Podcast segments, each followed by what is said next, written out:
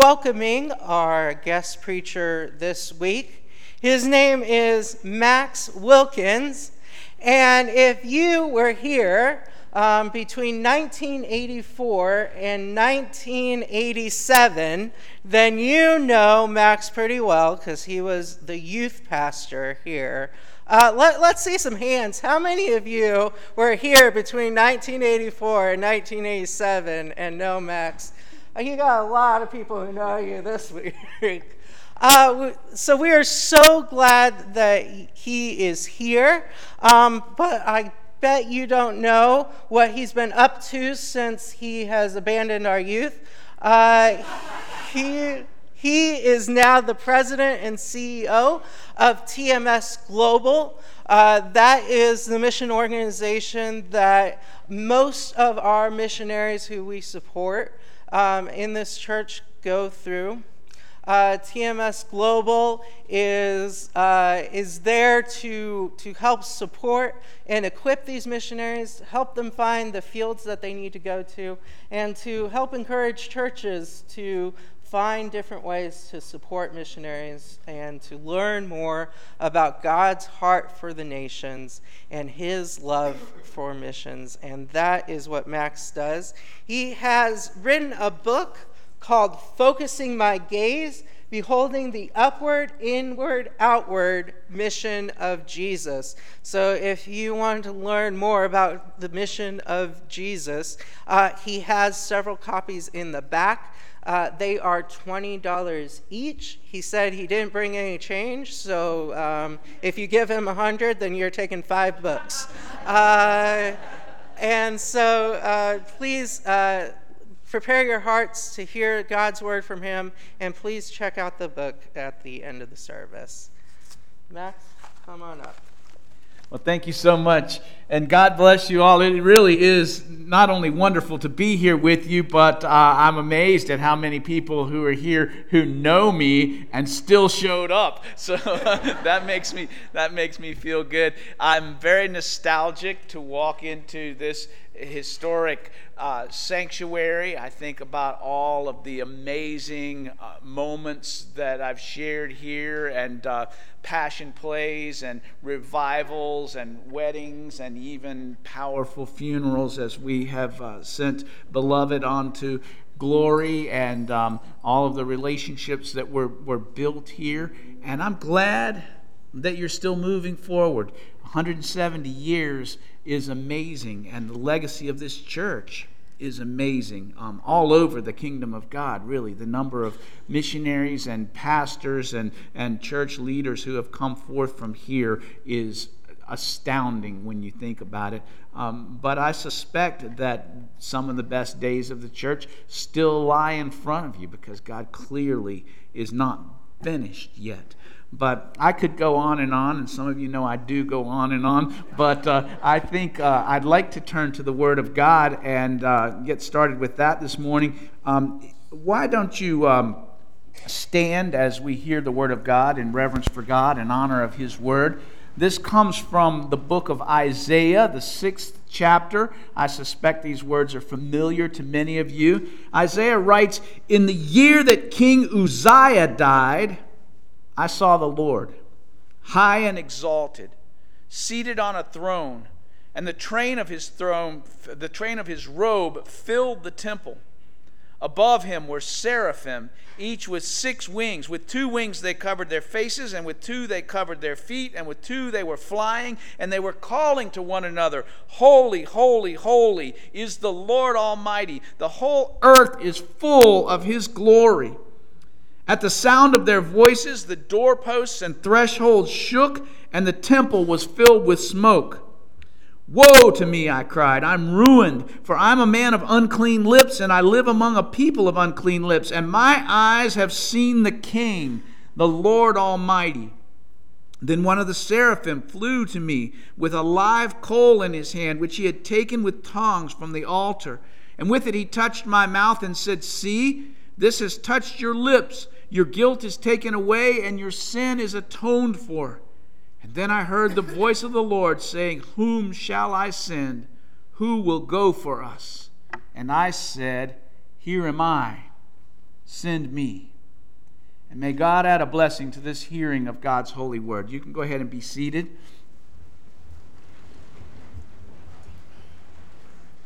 Isaiah says, In the year that King Uzziah died, I saw the Lord. Why does he tell us that this happened in the year that King Uzziah died? Who in the world is Uzziah anyway? We probably don't know a whole lot about Uzziah, but the people in Isaiah's day did. Uzziah was on the throne for 52 years. And apart from the reign of David and Solomon, the years of Uzziah were some of the most glorious years in the history of God's people. Peace reigned in the land, there was prosperity all around. And Uzziah had restored the faithful worship of God to the temple. So this was an amazing reign, but now it's ended. I was thinking some about this when Queen Elizabeth passed away.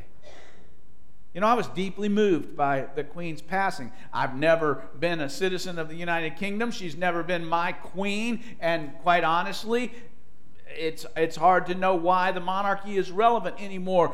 But her passing represented the passing of a stability that has been part of my life since I was born.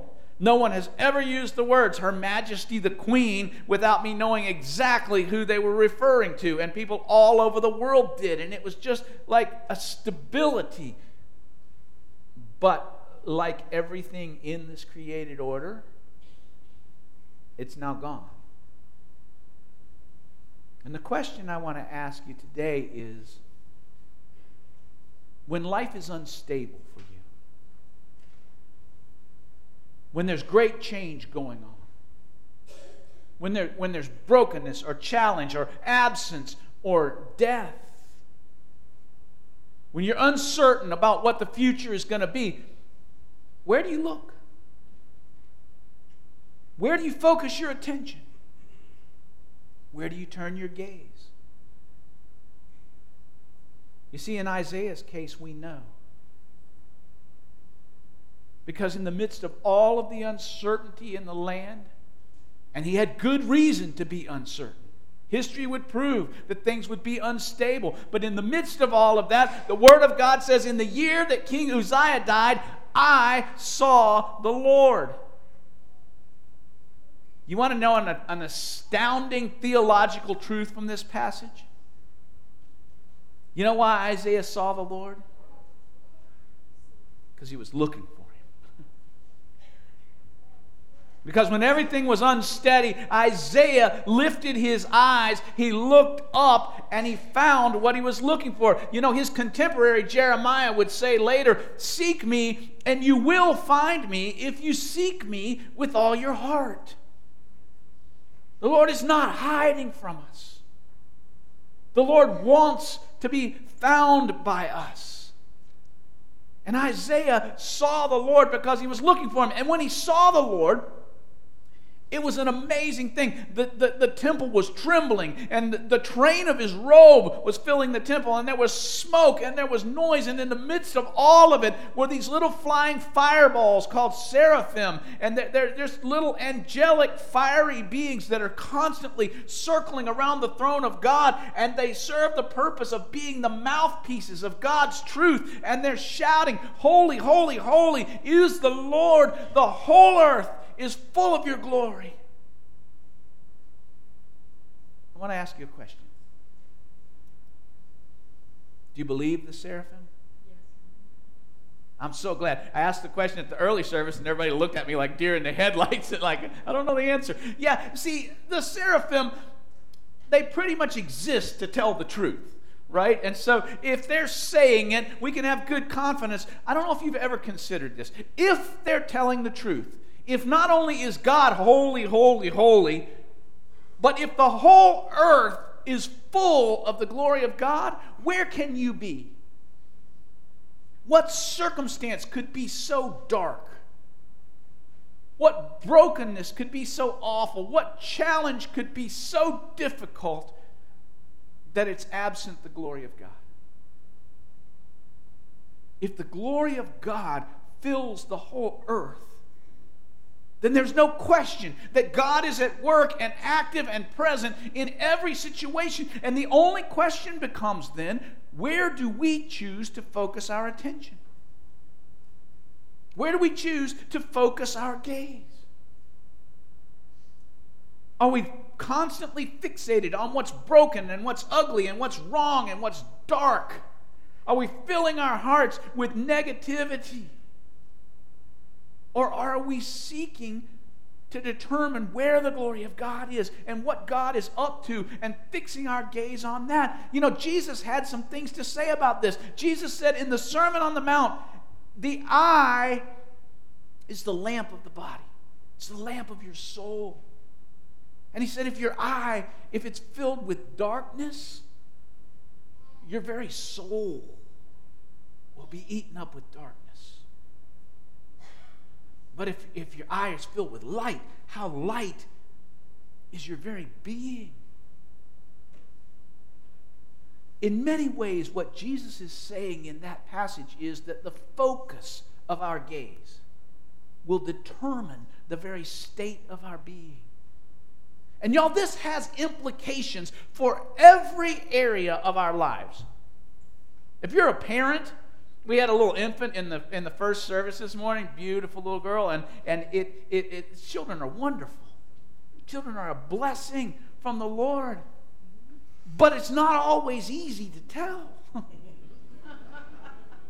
they grow up and they become teenagers and sometimes they're frustrating and, and, and we, we have to remind ourselves of the focus i remember in one of the earliest churches that, that, that i served a woman came to my office one day to complain about her 13 year old son.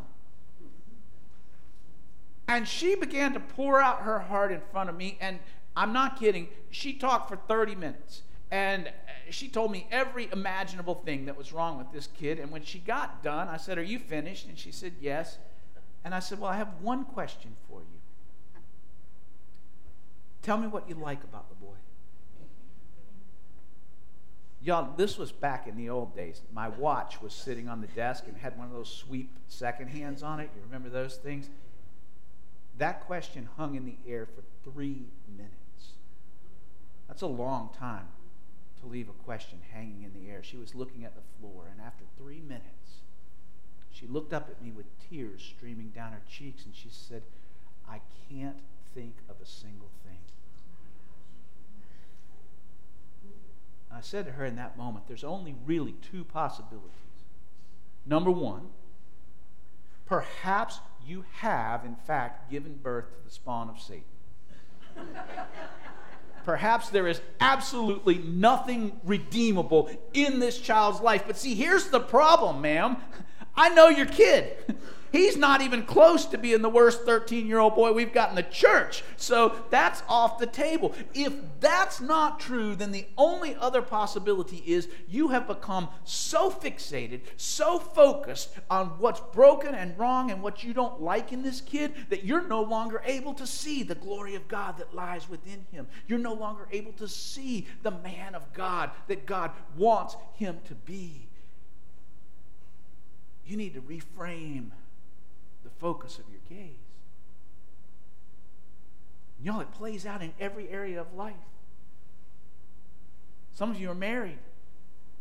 Marriage is a blessing, gift of God. But you know, married people fuss and, and have spats. My wife Dee Dee is sitting here with Nancy Jackson. Welcome back, Nancy and Dee Dee. And, and you know, uh, we have a wonderful relationship for more than three decades, but sometimes even preacher boys have spats with their spouses. And I remember I was, I was suffering for Jesus serving a church in Hawaii because somebody has to do it. And. Um, and I walked into work one morning, and one of my pastoral colleagues, Pastor Wayne, looked at me and he said, What in the world is wrong with you? You look like somebody stole your little red wagon. And I said, Well, Pastor Wayne, it's that woman God put in my life. She's just frustrating the daylights out of me. Pastor Wayne said, Do you hear yourself? Do you hear what you just said? Who put her in your life? I said, Well, the, the Lord did.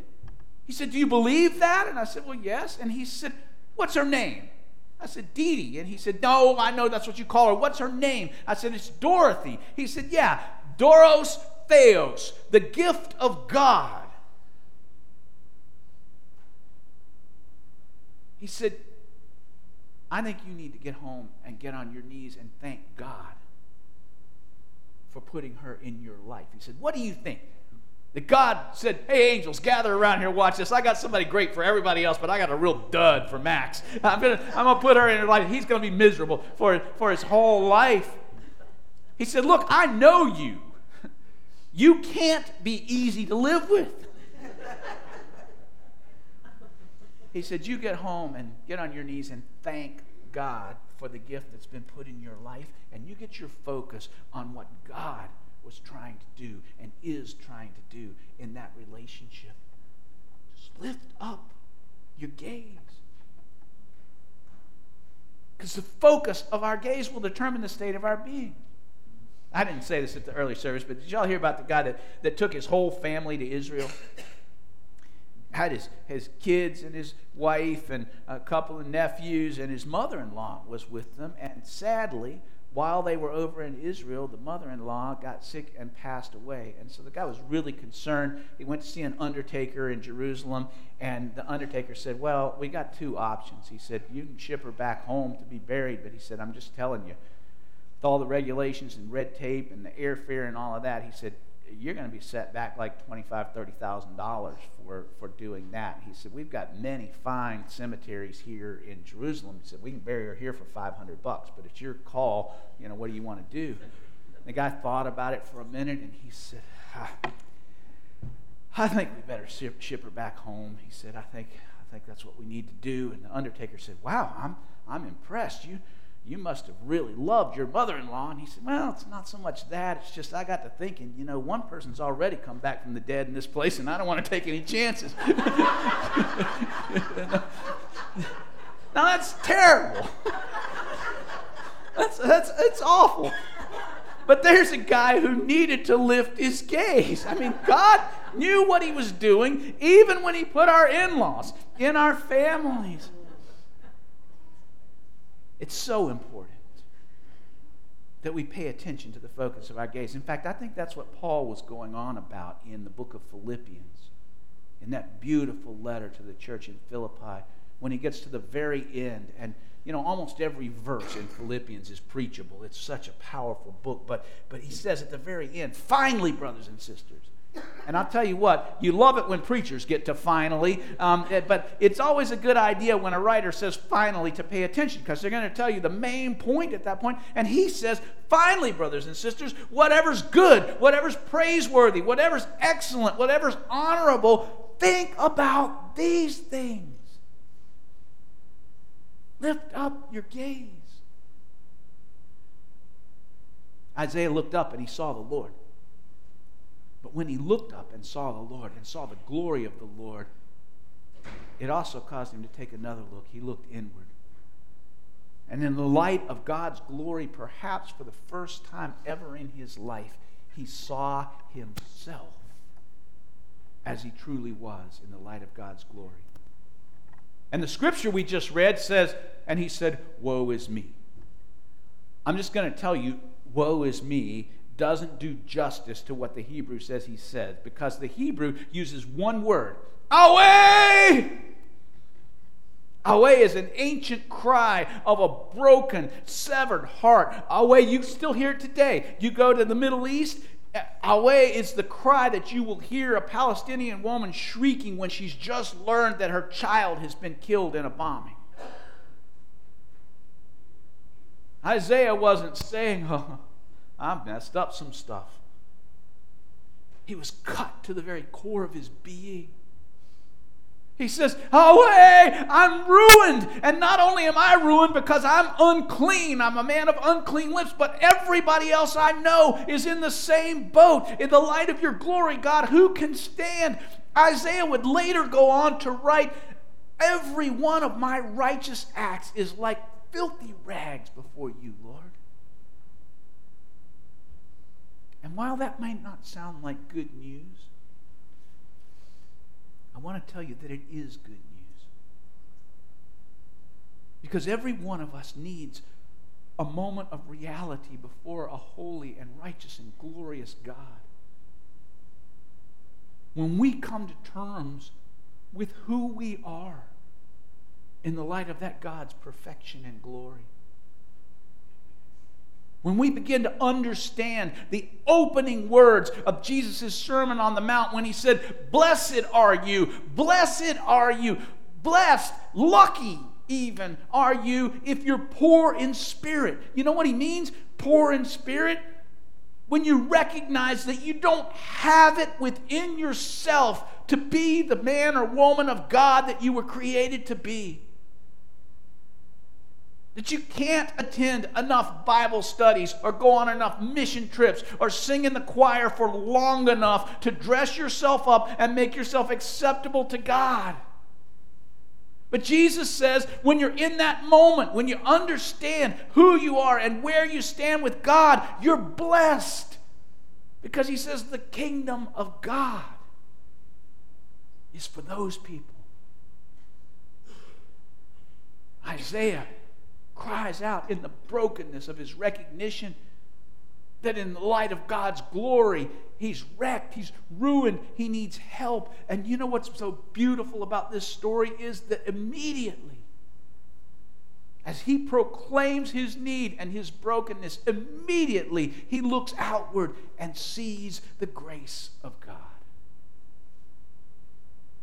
One of those seraphim pauses, shouting out before the Lord to grab some tongs and get a coal from the altar and touches Isaiah and says, Now you're clean. Now, how can that be? How can it be that a, a seraphim can just go, Huh, no, now you're clean? Let me ask you a question. This is participation time. Who did Isaiah see on the throne? I mean, yeah, the book, the book says it right there. In the year that King Uzziah died, I saw who? The Lord seated on the throne. Now, here's the, what was the $63,000 or whatever question? Who is the Lord? Okay, I heard some people saying Jesus, and I'm glad I'm in the right room. The earliest claim of the church is that Jesus is Lord. Can I tell you that the reason those seraphim could take that coal from that altar and touch Isaiah's lips and pronounce him clean was because God was revealing the salvation plan in Jesus to Isaiah 600 years before Jesus. You say, How can you say that? That's ridiculous. He couldn't have seen and known who Jesus was 600 years before Jesus even walked on the earth. But you don't have to take my word for it. Look in John's Gospel, chapter 12, verse 41. John, the beloved disciple, tells us. He says, Isaiah saw Jesus and was speaking about him.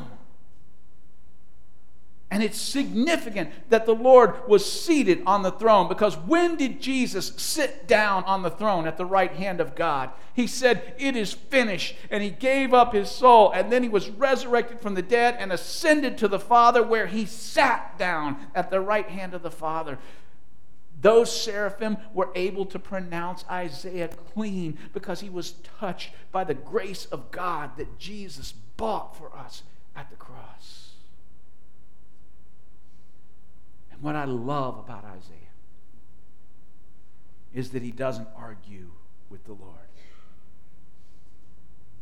Isaiah doesn't say, Whoa, whoa, wait a minute. I just told you how messed up I am. I just told you all the things I've done. There may be some good people, there may be even some good people in the kingdom, but me, I'm a mess. I'm a wreck. Everything about me is ugly. I just confessed that to you, and now you're saying I'm cleansed? I mean, that's not possible. You know, what do I need to do to fix Isaiah didn't say any of that.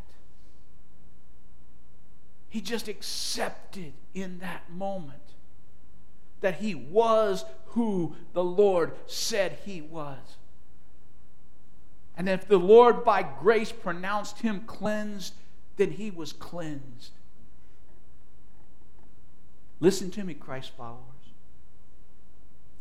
If you have ever been in that moment when broken at the foot of the cross. You cried out, Woe is me! I'm ruined. I need a Savior. And you have tasted the grace of God. The Word of God says if anyone is in Christ, he or she is a new creation, and the former thing has passed away, and God is making us new once again. He's sanctifying us and cleansing us, and tells us that we are a chosen race, a royal priesthood, a holy nation. The King James says God's peculiar people, and I've met some peculiar people, even in this church, I've met some peculiar people, but, but King James means a special people set apart by God.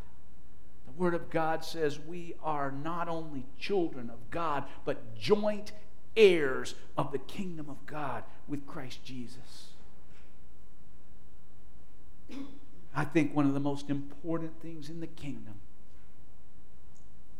is for Christ followers to accept our identity in Jesus and have the courage to believe that we are who He says we are, no matter what we've done, no matter what we feel like on the inside. You know why that's hard for us? Y'all, we have an enemy. And the enemy is a liar. And you know what his favorite word is? If. Look at the temptation of Jesus. Jesus gets baptized, and this is an awesome moment because Jesus gets baptized, and God literally shouts out from heaven, This is my beloved child, and I'm pleased with him.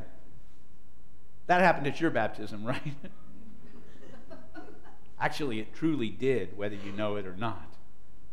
People may not have heard the voice, but God absolutely was saying that at your baptism as well. But in Jesus' case, they heard it. This, this is my son. I love him. I'm pleased with him. Listen to him. And then the Spirit drives Jesus into the wilderness. You know what the next words Jesus heard were? The very next words were from Satan who comes and whispers in Jesus' ears and says, If you're the Son of God. Now, wait a second. God had just proclaimed him from the heavens. This is my son. I love him. God himself. And Satan still thought he could create an identity crisis for Jesus by causing question about his relationship with the Father. Now, he had no success with Jesus, but let me just assure you of something. If Satan's going to try that with Jesus, you can believe he's going to try it with you. Who do you think you are? Glenda Doster, who do you think you are? There may be some, some, some great saints here, but Certainly not you. Todd Pergo, who, who, do, who do you think you are? I mean, you're not fooling anybody. You know, it, ah,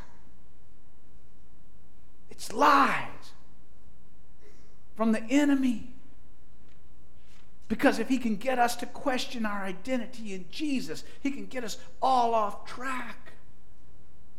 But Isaiah had the courage to believe that God meant what he said when he said, I've cleansed you. Get on with it. And then we see another look. Because the final look in the story, and it's perhaps the most important of all, is Isaiah looks around and sees the state of the world. And even as he does, he sees a scene that I think is hilarious. He sees a scene that, as he tells it, has the Lord high and lifted up, and the seraphim, and Isaiah.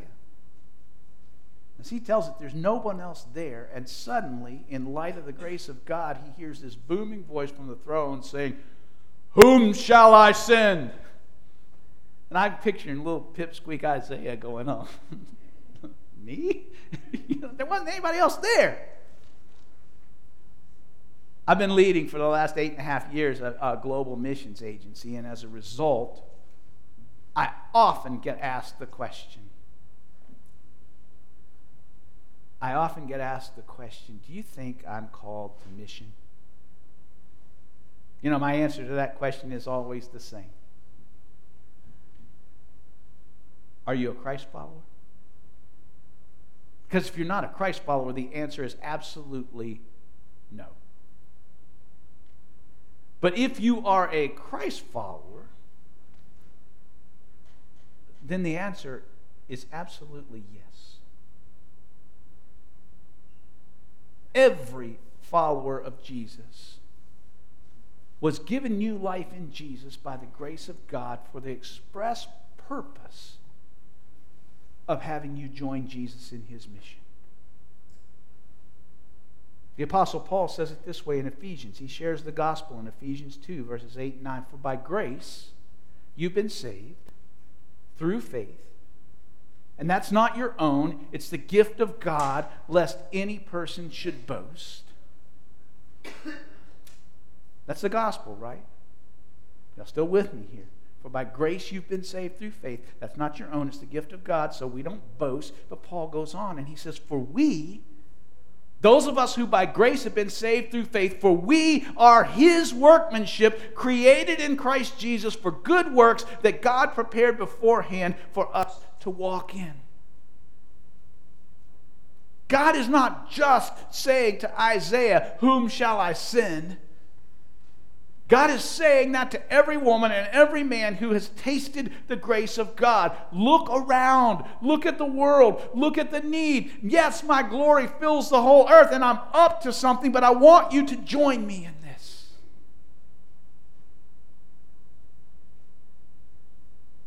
Conyers First United Methodist Church for 170 years has taken that seriously, and as a result, has produced multitudes of pastors and Christian workers and, and missionaries and people who have served locally and around the world. TMS Global, that I serve, has three missionaries on our staff that were youth in the youth group that we were a part of back 35, 35 years ago. And uh, that's just astounding. But the call is not limited to a special core of super Christians. There are no super just humble, spiritually needy people who have tasted the grace of God and who know that the glory of God fills the whole earth and who are willing to join Jesus in his mission and say, Here am I. Send me. Now, I know we need to go to lunch, but I want to tell you one more story, and I promise I'm finished. I need to tell you that despite the fact that God wants each one of us to join Jesus in his mission, God does not need us. God doesn't need me. God doesn't need you. God spoke and creation came into being. He said trees, and there were trees all over the planet. He said mountains, and Mount Everest sprang up. He said stars, and the heavens were created. The God who created the universe does not need our help. Some years ago, Dee Dee and I moved to the small cow town of Inverness, Florida, where we were serving Inverness First United Methodist Church as uh, the pastoral family. And the parsonage was on a lake. It was pretty, um, but the house sat on two and a half flat, treeless acres. And I had the responsibility to cut that grass. And in the summertime, sometimes twice a week, that grass would grow by the side of that lake and with all the rain, and it was hot and humid and muggy. But I had this little Kubota riding tractor there at the parsonage, and it would take every Saturday four, four and a half hours to cut that grass. And one, you know, I just have to get my head around it and get out there and do it. But one day, as I was preparing the, the tractor for doing it, I looked up and there was Joshua. He was about three years old. That's our son. He's standing on the back porch with his little arms up in the air. He says, Daddy, Daddy, I want to help. I looked at him and said, Are you kidding me? You're going to help me? I'm bigger than you. I'm stronger than you. And there's not a blessed thing you can do to help me with this tractor. And you're just going to be in my way. And I'm busy. And I, it's hot out here. Just go inside and leave me alone. Do you think that's what I said to the boy? Some of you did. You're like, I'm going to whip that guy when we get out of this service. No. I looked at him and I said, Well, son, climb up here and, and help your daddy. And so he climbed up in my lap and put his little hands on the steering wheel, and I wrapped my arms around his little body, and, and we cut that grass together. And that four, four and a half hour job took us six hours with his help. and I loved every minute of it. I didn't need his help. And he knew I didn't need his help. But he had looked at his daddy and he had seen something that maybe he didn't even fully understand that clearly was important to his daddy, and he wanted to be a part of it. And I didn't need his help, but I wanted his love. And it always did my heart good when that little boy would crawl up in my lap to help me with anything. I'm going to tell you today, Conyers First United Methodist Church, the Lord does not need us, but He wants us. Oh, how He wants us.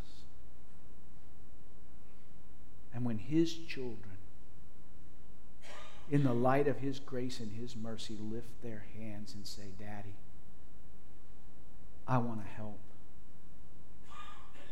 That's a request that He will always answer.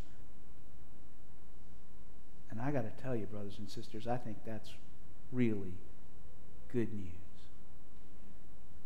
Can we lift our gaze? The glory of God fills the whole earth. And best of all, He wants to include us in that glory. Well, God bless you as you celebrate 170 years. Thank you for letting me share with you today. And I think we're singing a hymn right now, aren't we? I forgot the music.